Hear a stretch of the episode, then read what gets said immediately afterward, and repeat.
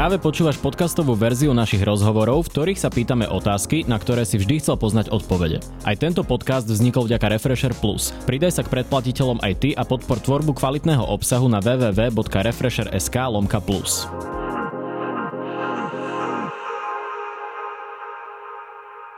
Vítajte vo Face to Face, diskusnej relácii, kde začneme pri politike a skončíme pri lifestyle. Mojím dnešným hostom je podpredseda vlády pre ekonomiku a minister hospodárstva Richard Sulík. Vítajte. Ďakujem pekne za pozvanie, dobrý deň prajem. Začneme rovno z ostra a začnem citátom, pán minister. Je mi ľúto, že máme za ministra hospodárstva idiota, povedal v rádiu predseda vlády Igor Matovič, ktorý chce mať na stole do Vianoc vašu demisiu. Do Vianoc zostávajú 3 dní, už ju máte napísanú? A nie, neplánujem ju podávať a k tomu idiotovi toľko, že keď je človek pod takým veľkým emočným tlakom, v takom tom úplnom emočnom vypetí, že sa rozplače, tak vtedy aj povie veci, ktoré by inokedy nepovedal, čiže neberem to osobne.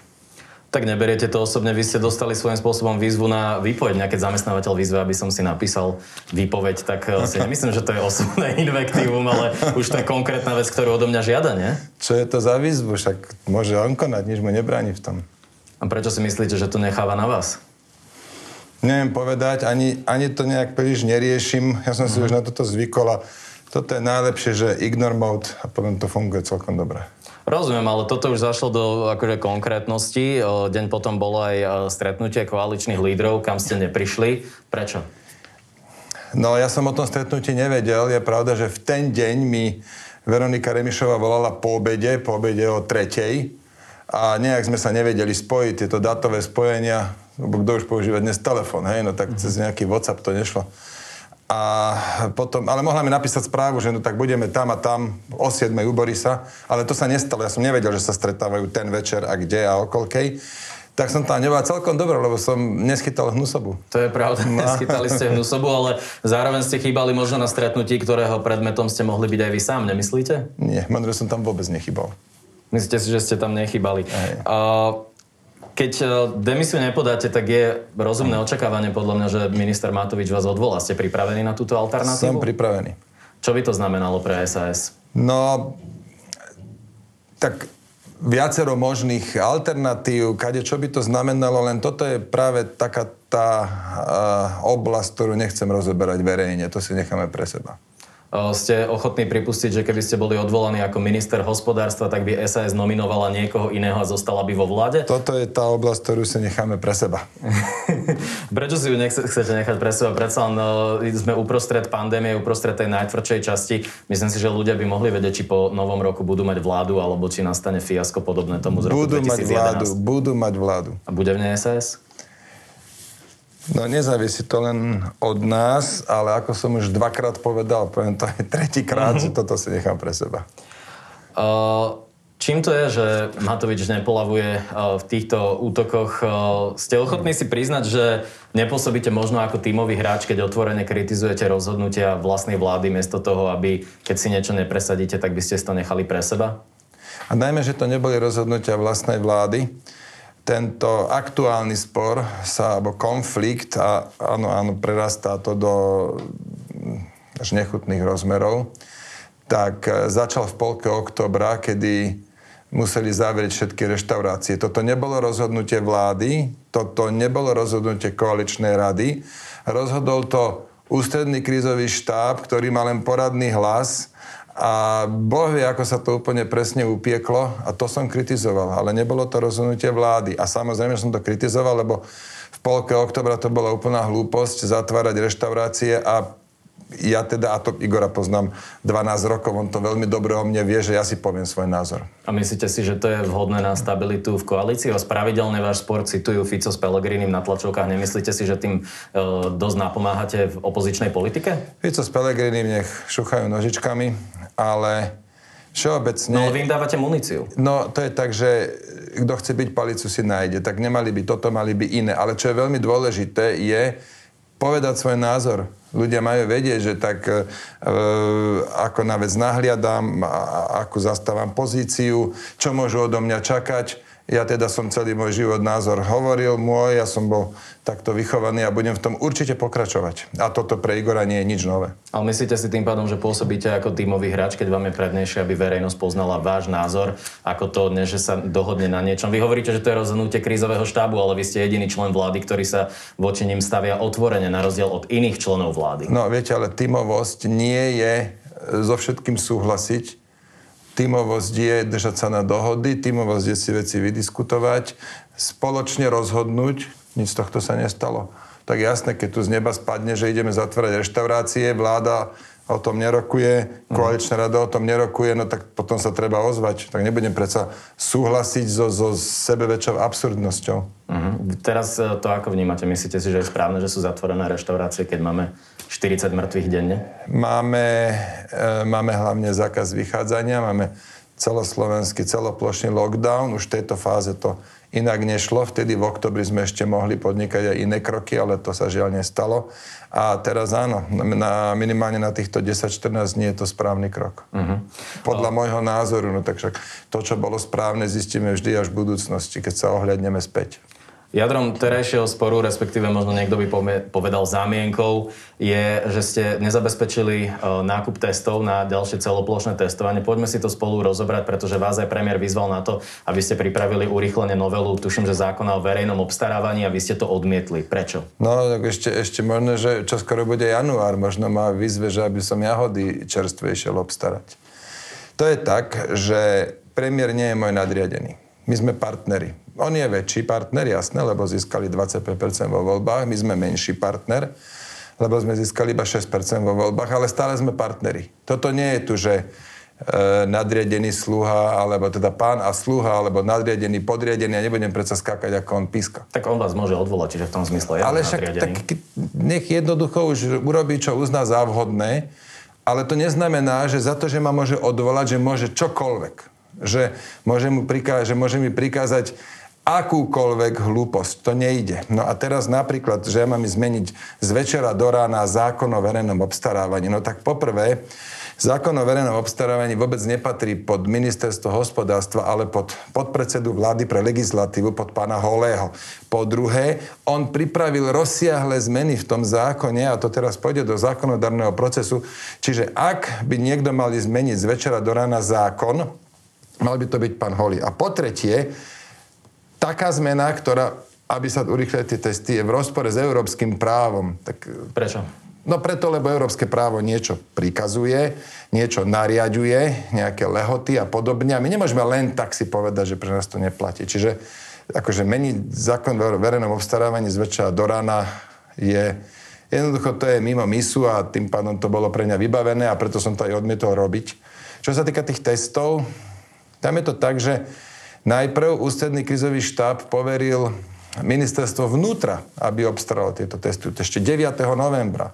A 10 dní neskôr, za tých 10 dní sa neurobilo, že nič. E, zrazu vláda poverila ministerstvo hospodárstva, čo nedáva žiadnu logiku, preto lebo testy by malo obstarávať buď to vnútro, alebo ešte lepšie ministerstvo zdravotníctva. Ale OK, boli sme poverení my, takže ideme obstarávať. Keď chcete obstarať, potrebujete zadanie na to obstaranie.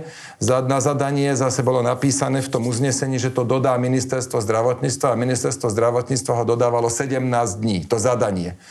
Čiže... A počas tých 17 dní si neviete zavolať s ministrom Krajti, že poďme si opakovane sme volali, aj, aj osobné stretnutia boli. Však tých zadaní to nebolo jedno zadanie, to bolo 5 verzií. Mm-hmm. Prvé bolo, malo takú chybu, druhé malo chybu B, tretie nemalo chybu A, ale ešte niečo z B. No, skrátka, až 6. decembra na Mikuláša v nedelu po obede sme dostali konečne riadne zadanie a od pondelku obstarávame. Od 7. Od 7. decembra obstarávame a ako som avizoval, 7. januára tu budú tie testy. Myslíte si, že nie je už to troška pase? Aby tu boli 7. Nie, nie, nie, tie testy bude ešte dlho treba. Hnusoba neodchádza. Čiže ešte tu budeme chvíľu s covidom žiť. Vnímate to zo strany Igora Matoviča ako nesplniteľnú úlohu, ktorá by mohla slúžiť ako zámienka? tie testy obstarať do 7. Ano. januára nie je nesplniteľná úloha, musíme sa Ale on obracať... do 7. januára. Že? No tak áno, len viete, keď vám zákon povie, že musíte dodržať 16-dňovú lehotu a, a, a niekto vám potom, a to je len tá samotná lehota, ale predtým sú ešte úkony, jeden trvá 2 dní, druhý trvá 3 dní, potom sú nejaké úkony, čiže dokopy zo zákona vám vychádza, že vám to bude trvať povedzme 20 e, pracovných dní, a, a potom poviete, že dobre, ja chcem tie testy, aby boli za 12, no tak evidentne to nejde. To ako keď vám teraz poviem, skočte 4 metre do výšky. No neskočíte, aj keď to je hneď uznesenie no, vlády. to bola nesplniteľná úloha už za začiatku. V tých termínoch jednoznačne, áno. Uh-huh.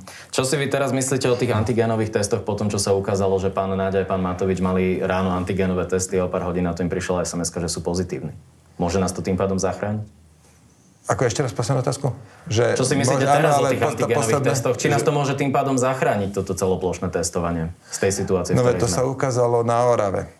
respektíve, keď sme mali celoslovenské plošné no. testovanie, tak sa ukázali dve veci. Poprvé, ak to použijeme, že všade rovnako v celej krajine, tak to veľký zmysel nemá, lebo v Bratislave z 230 tisíc testovaných osôb malo iba 700 pozitívny výsledok a uh-huh. to je menej ako, to bola menej ako chybovosť toho testu, čiže tam to nemá žiaden zmysel.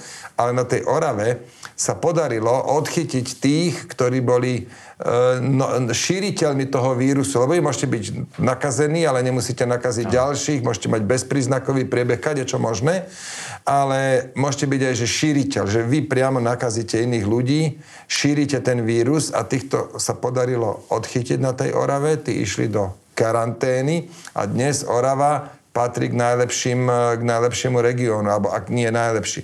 Čiže jasné, že to má zmysel, treba to len rozumne používať. A to znamená, že by sme si mali vytipovať vždy 3, 4, 5, koľko zvládneme najviac postihnutých, najviac premorených okresov. Uh-huh.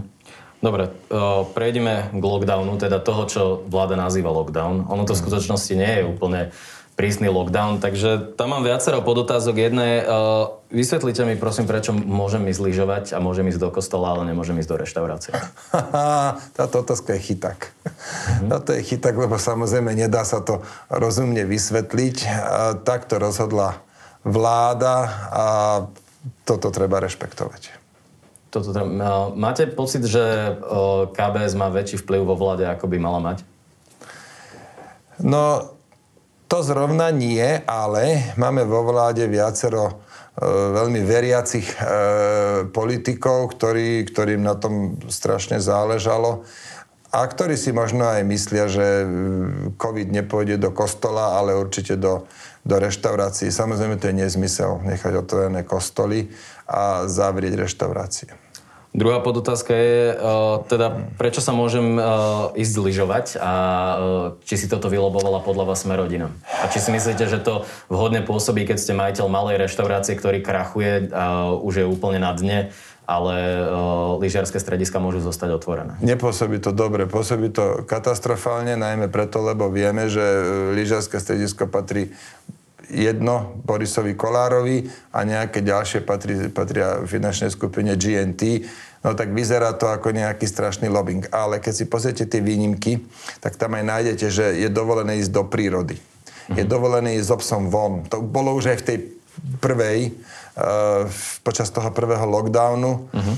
Pred tým celoplošným testovaním do prírody sa dalo ísť. No tak teraz, keď idete do prírody peši, tak potom tiež nedáva zmysel, aby ste nemohli ísť do prírody na lyžiach. A... Ale tak ľudia sa pri vlekoch zgrupujú. No dobre, a preto sú tam kadejaké podmienky, že len s testom, 2 metre odstup a tak ďalej. No, všade máte nejaké tie hraničné body, kde to už viac menej začína pokrivkávať. Ja vám teda môžem povedať, že u mňa neloboval nikto za nič.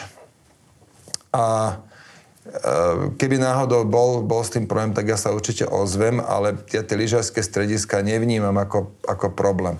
Iný problém vnímam väčší, a to je, že máme naďalej vlaky zadarmo pre seniorov. My chceme seniorov chrániť. Oni sú tá ohrozená skupina a zároveň vlakmi zadarmo podporujeme to, že môžu križom krážom jazdiť po krajine.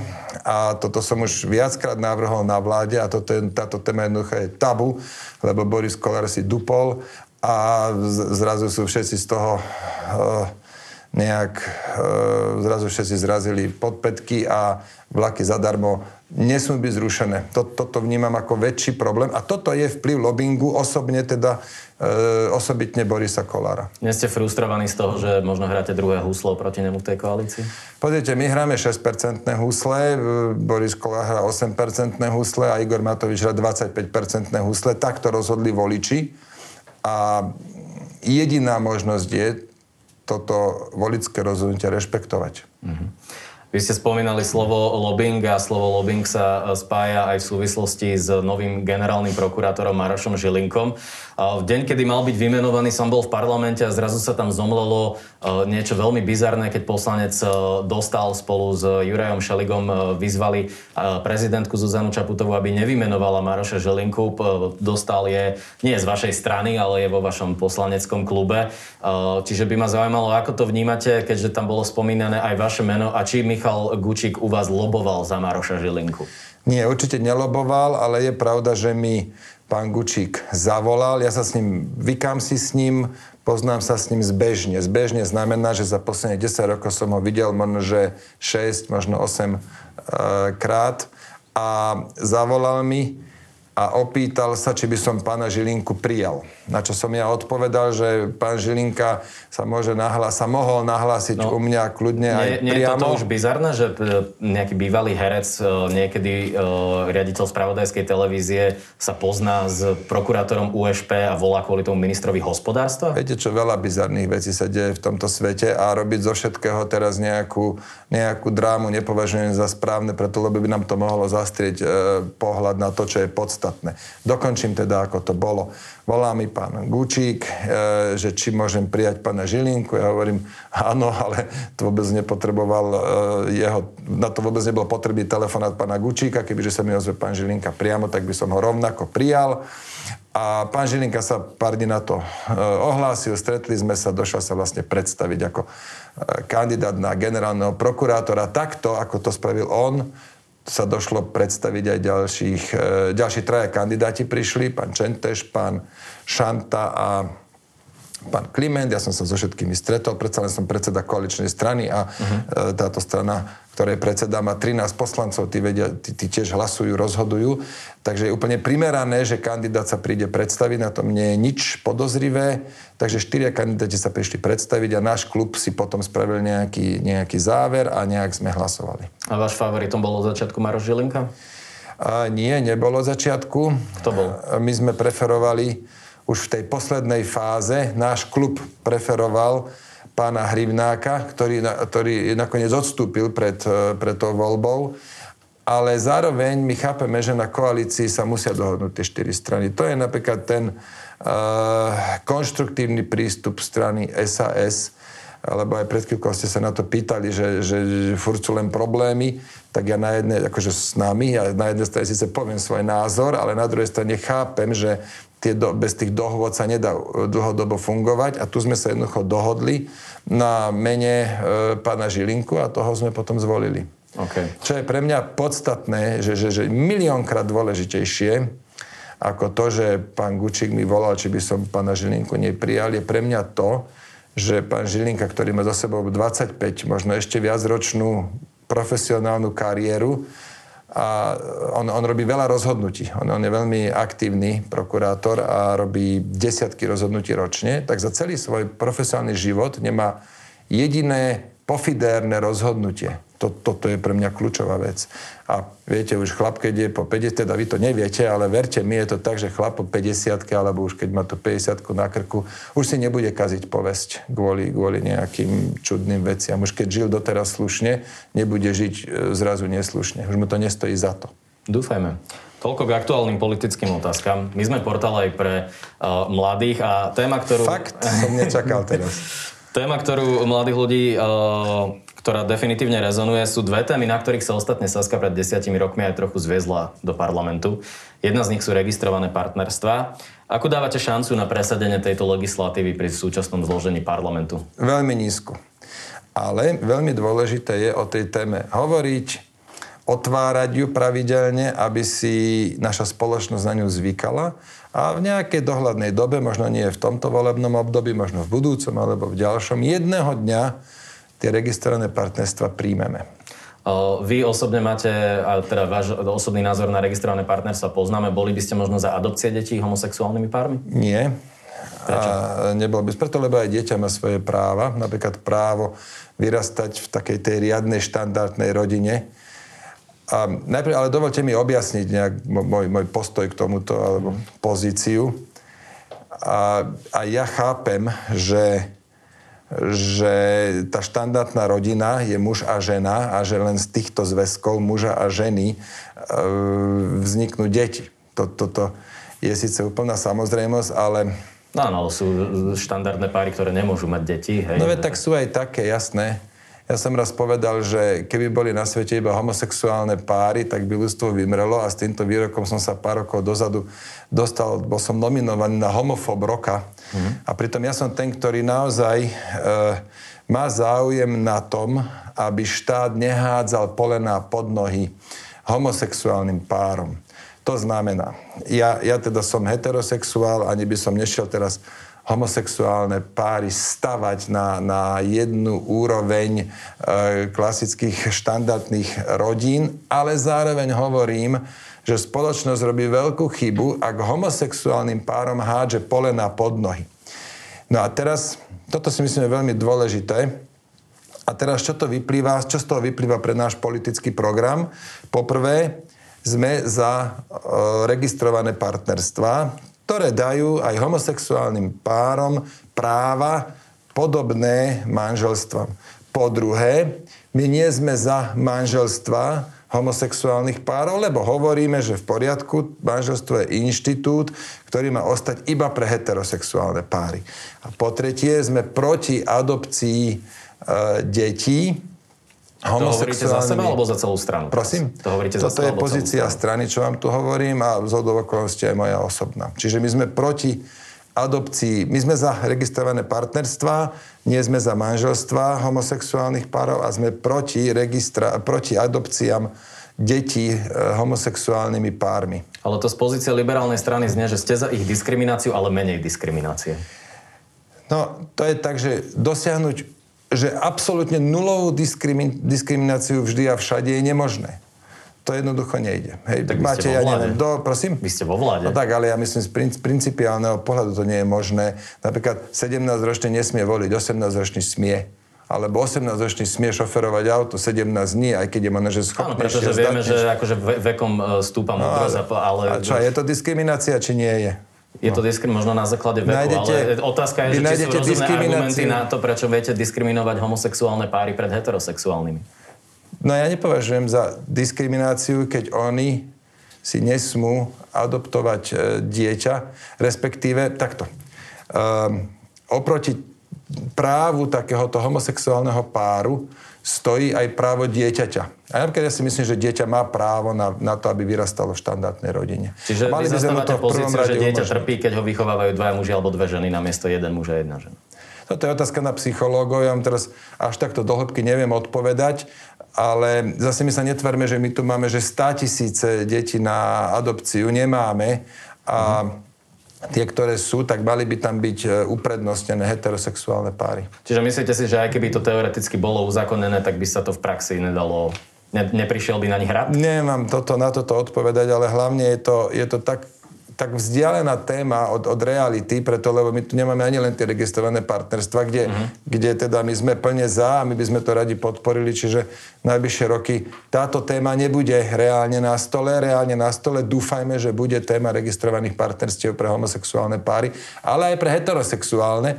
Ja napríklad žijem s mojou družkou už 13 rokov a napríklad ja, ja teda som za ňu prevzal, de facto som za ňu prevzal vyživovaciu povinnosť, lebo ona je s deťmi, ale nesmiem si uplatniť nezdaniteľné minimum, čo v manželstve je možné. Čiže ja by som takéto veci poodstraňoval pre homosexuálne, ale aj pre heterosexuálne páry. Mhm, rozumiem. No a Uh, vy ste konečne vo vláde a konečne to môžete presadzovať, čiže aby to nebola iba téma, o ktorej rozprávame v rozhovoroch, kedy sa môžeme dočkať nejakej iniciatívy zo strany Sasky. No my sme už uh, toto leto mali a najneskôr budúci rok opäť niečo podnikneme, budeme hľadať priestor, možno, že nájdeme nejakú rozumnú dohodu.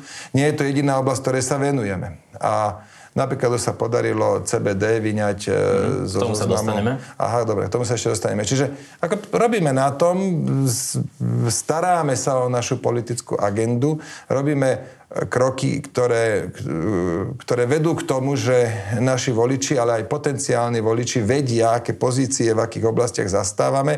Taká typická politická práca. Nakoniec prináša to výsledky, lebo keď, e, dobre, teraz v posledných voľbách sme mali iba 6%, ale mm nájdete málo úspešnejších strán, čo sa týka parlamentného života, preto lebo SAS dala štyrikrát za sebou e, parlament. My sme sa štyrikrát po sebe dostali do Národnej rady. To na jednej ruke zrátate strany, ktoré to... A, to, a my máme stovky strán, my máme mm. aktuálne možno, že 150 politických strán. Za históriu Slovenska za tých 30 rokov to mohol byť možno, že 300. Tak z nich iba 3, 4, 5 strán dalo 4 krát po sebe parlament a my sme jedno z nich. Uh-huh. Čiže my nie sme neúspešná strana. No to, to som ani netvrdil. Uh... Nie, ja som mal potrebu to oznámiť. Troška politického má niekto pochybnosti. Rozumiem. Uh, tá istá otázka pri uh, marihuane, uh, kedy sa to dostane na stôl. Dokonca k tomu ešte pridám. Uh, pani Nikolsonová mi povedala v rozhovore, že má osobnú skúsenosť s marihuanou, dokonca aj v jediteľnej forme. Tak skúsme najprv tú osobnejšiu rovinu. Vy máte skúsenosti s marihuanou? Hej, to už bolo aj v médiách, len mm. vy ste vtedy ešte na základku chodili. Hej, 2010. Ja som, sa, ja som sa raz vybral do Amsterdamu mm-hmm. a tam som to vyskúšal. A? No a rehotal som sa z toho. No. A na Slovensku ste to vyskúšali niekedy? Asi spravím lepšie, keď vám na toto neodpoviem. Na štýl Billa Clintona, hej? Ale čo vám môžem povedať, že, že už niekoľko... Ono to tak časom vyrastie, viete, to buď, buď vás to nejak sprevádza, alebo sa vám s tým nechce za každým. Mne teda pohár dobrého červeného je príjemnejší ako nacvičovať niečo s nejakým bongom alebo keksikmi. Uh-huh. A vy máte aj e, deti, relatívne, niektoré už dospelé, tak e, ako by ste sa vy k tomu postavili, keby zistíte, že niektoré z vašich detí má skúsenosť s marihuanou? Aký by ste vy v tomto boli? No ja považujem, za, ja že alkohol za väčší problém, uh-huh. aj osobnostne, aj akože spoločnosti ako celej. Čiže ja by som teraz určite, ja to ani si neviem predstaviť, ako by som mal ísť môjho 25-ročného syna, ktorý už niekoľko rokov žije sám, čo mám teraz vyhrešiť, že no, no, no, to jednoducho, on má svoj život, musí si on rozhodovať. Ale Myslím si, že je chyba, že marihuana je v jednom vreci spolu s tými tvrdými drogami, že všetko je to droga, a, lebo z tohto pohľadu je alkohol, alkohol droga, ale ten je tak ako keby mimo, ako keby viac uh, akceptovaný spoločnosťou. My máme niekoľko tisíc, možno že 5 tisíc mŕtvych na alkohol ročne, a na marihuanu ja teda neviem, že by sme mali nejakých mŕtvych. Neviem vôbec, či takéto štatistiky existujú, ale ak aj, tak, tak to musí byť, že úplne minimum ľudí, napriek tomu z marihuany je tu obrovský strašiak a z alkoholu to sa bere, že však jasné v pohode. No, no a tu a... prichádza tá legislatívna právomoc s tým niečo urobiť, čiže No veď áno, a my sme, tak pozrite, potrebujete 76 hlasov v parlamente, keď chcete niečo presadiť, my máme 13. No tak ako náhle nájdeme nejakých spojencov, keby bolo progresívne Slovensko vo vláde, tak asi by to išlo ľahšie, lebo ich program poznám, oni sa tomu veľmi otvorene stavajú. A čo by som teda chcel povedať, čo sa týka tej našej pozície, niečo podobné ako pri tých homosexuálnych pároch, chcem povedať, že my sme za dekriminalizáciu marihuany. My nehovoríme, že má byť legalizovaná, že máte si ju voľne kúpiť. Nie. My hovoríme, nech to ostane ďalej zakázané ale ak to niekto poruší tento zákaz, tak ho nestržme rovno do basy, alebo nech nemá na krku trestné stíhanie, ale nech to je len priestupok. Asi ako keď idete autom rýchlejšie, ako je dovolené, tak zaplatíte pokutu. To hovoríme... sa model, ako je v Českej republike napríklad? Áno, to hovoríme, dokonca tam je to akože dosť voľné, možno, že by až toľko voľnosti to nemuselo byť naraz. To je poprvé. Po druhé, sme za prísnejšie tresty pre dílerov. A po tretie, v žiadnom prípade nechceme dekriminalizovať alebo dokonca legalizovať tvrdé drogy typu heroín a, a e, LSD, no to sú také starecké, neviem čo teraz aktuálne fiči, ale každopádne, fakt? No, každopádne my sme proti tomu, hej? My, my sme len teda táto marihuana, lebo to je najmä u mladých ľudí, v podstate u veľkého množstva mladých ľudí, to je to pevnou súčasťou života, nepijú žiaden alkohol, občas si dajú nejakú takúto cigaretu. Ja si nemyslím, že toto by bol koniec sveta a preto, áno, budeme číhať na to a keď v parlamente niekedy bude e, príležitosť na na to, aby sme to uzákonili, tak e, tú dekriminalizáciu, nie legalizáciu, tak potom, potom by sme to tak aj spravili. A príde z vašej strany aj iniciatíva, lebo Lano to asi čakať nemusíme? Áno, iniciatíva príde, len hovorím, 76 hlasov potrebujeme mať. Uh-huh, rozumiem. Uh, toľko k tým uh, politickým otázkam. Ja ešte sa pristavím pri tom uh, CBD. Uh, toto je vec, ktorú by ste si aj vy predstavili, uh, že uh, sa bude u nás predávať bežne v lekárniach a konečne sa dostaneme medzi tie krajiny. Myslím, že sme posledná krajina v priestore No ale už, už parlament teda schválil príslušnú mm. novelu, čiže tu sa už dostaneme medzi všetky tie ostatné krajiny, už nebudeme na takej tej osamotenej pozícii. Vy ako minister hospodárstva si myslíte, že to vie byť aj nejaký priestor pre nejaký uh, biznis, niečo, čo by pomohlo aj HDP z republiky? Alebo ten... Málo, viete čo, no, takmer nemerateľné. Takmer mm. nemerateľné. To možno, že nejaké promile. Mm-hmm. Pochybujem, že to spraví promile HDP, preto lebo treba si uvedomiť, že promile HDP sú stovky miliónov eur, no tak to taký biznis nebude. Čiže desatinky promile HDP by to možno mohlo byť. No. Mm-hmm. OK. Uh, prejdeme do tej uvoľnenejšej časti rozhovoru. Ako budete tráviť Vianoce? Akú bublinu si vy zvolíte? Tak moja bublina sú moje dve menšie deti a, a moja družka, teda ich mama. Tak toto je moja bublina. A kde budete na Vianoce? Budeme spolu, no to ešte neviem úplne presne, kde budeme, ale tak minimálne máme tu, máme tu zákaz. Ja aj priamo štedrý večer, priamo no, no, štedrý no. večer budeme doma. Budete doma, hej? hej. Uh, vy ste, ďal, ďalšia téma taká lifestyleová, vy ste vášnivý gurmán. Uh, napísali ste aj nejaké kuchárske knihy, jednu alebo dve, ak sa nemýlim. Uh, čo by ste navarili návšteve? Uh, akože hoci kedy, alebo práve na Vianoce, keď príde? Nie, nie, nie, nie. tak na, na Vianoce dúfam, že nebudete mať návštevu, ale... Na Vianoce by som zašal kapusnicou. No inak závisí od toho, čo práve fiči, aká je sezóna. Keby ste si pozvali Igora Matoviča na udobrenie na večeru, čo by ste mu navarili? no, to by som... je taká tá tak, ryba japonská. je tá japonská ryba. Áno, áno, áno. kde si treba dať strašne záležať a potom veľmi dobre chutí. OK.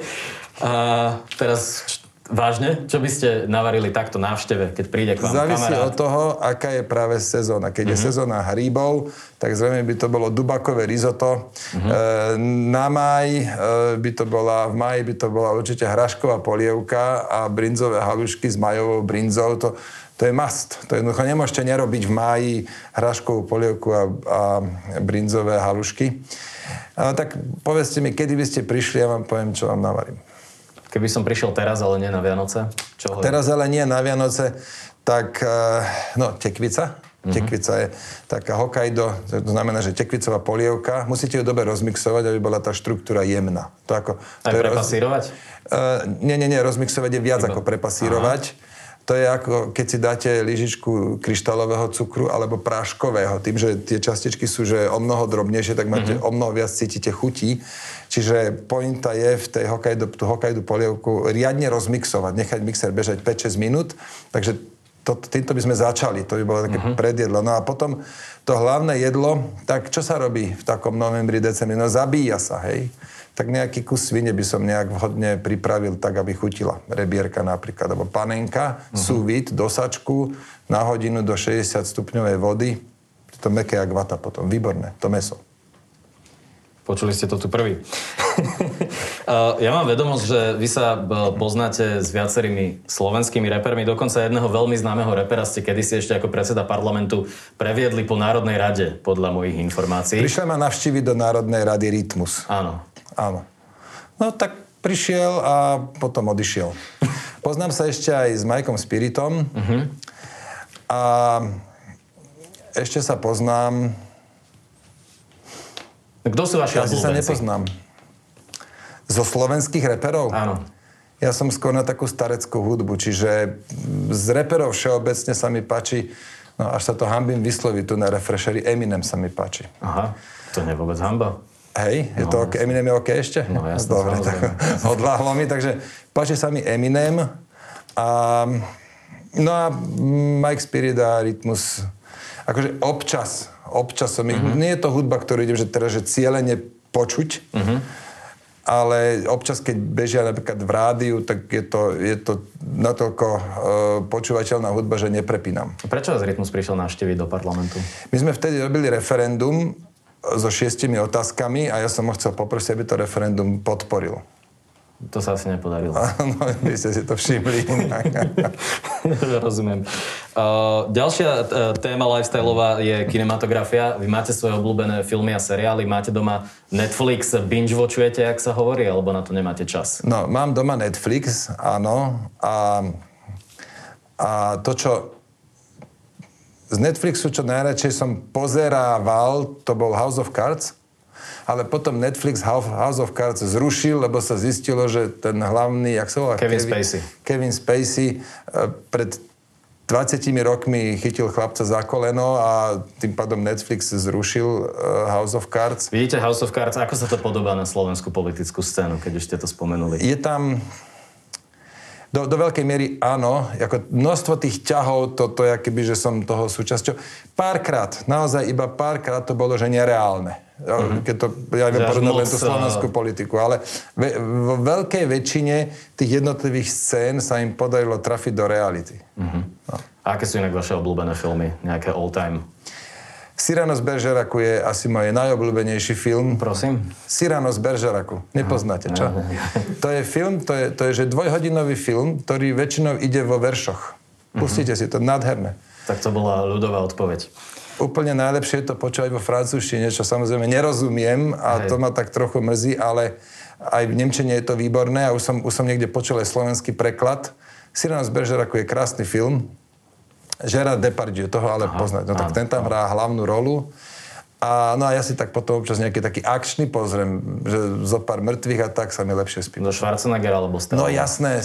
Minule som pozeral na Netflixe Rambo, e, Rambo, ale jedničku. Uh-huh. Jedničku Rambo je výborný film.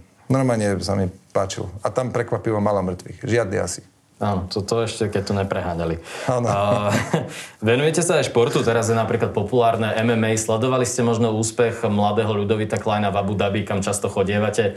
Prvý Slovak v UFC. Kam chodím často, prosím vás?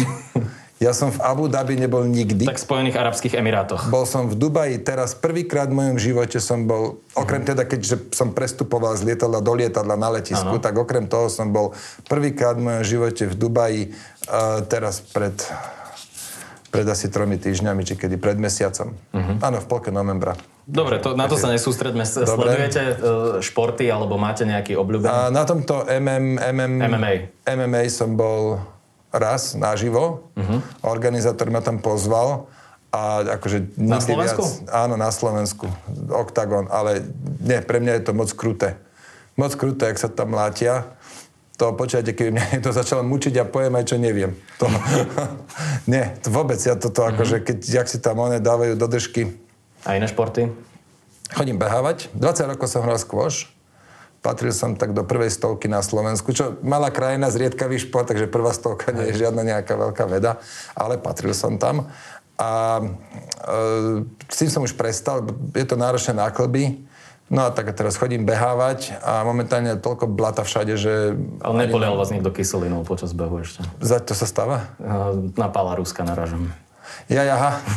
nie, nie, zatiaľ nie. OK. Dajme si na zover taký rýchly rozstrel, ja vám položím dve možnosti a vy si vyberiete rýchlo jednu z nich. Aha. Burger alebo pizza? Burger. Víno alebo pivo? Víno. BMW alebo Mercedes? BMW. Zimná dovolenka v horách alebo pri mori? Pri mori. V lietadle miesto v uličke alebo pri okne? Keď som sám pri okne, keď som s deťmi, tak v uličke. Uh-huh. iPhone alebo Android? iPhone. Kto bol lepší šéf, Radičová alebo Matovič?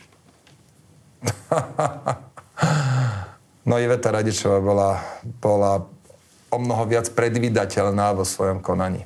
Povedal minister hospodárstva Richard Sulik. Ďakujem, že ste prišli. Ďakujem pekne za pozvanie, prajem pekný deň. Počúval si podcastovú verziu Refresher rozhovorov. Nezabudni sa prihlásiť na odber tohto podcastu na Spotify alebo v apkách Apple a Google Podcasty. A samozrejme všetky rozhovory nájdeš na našom webe Refresher.sk.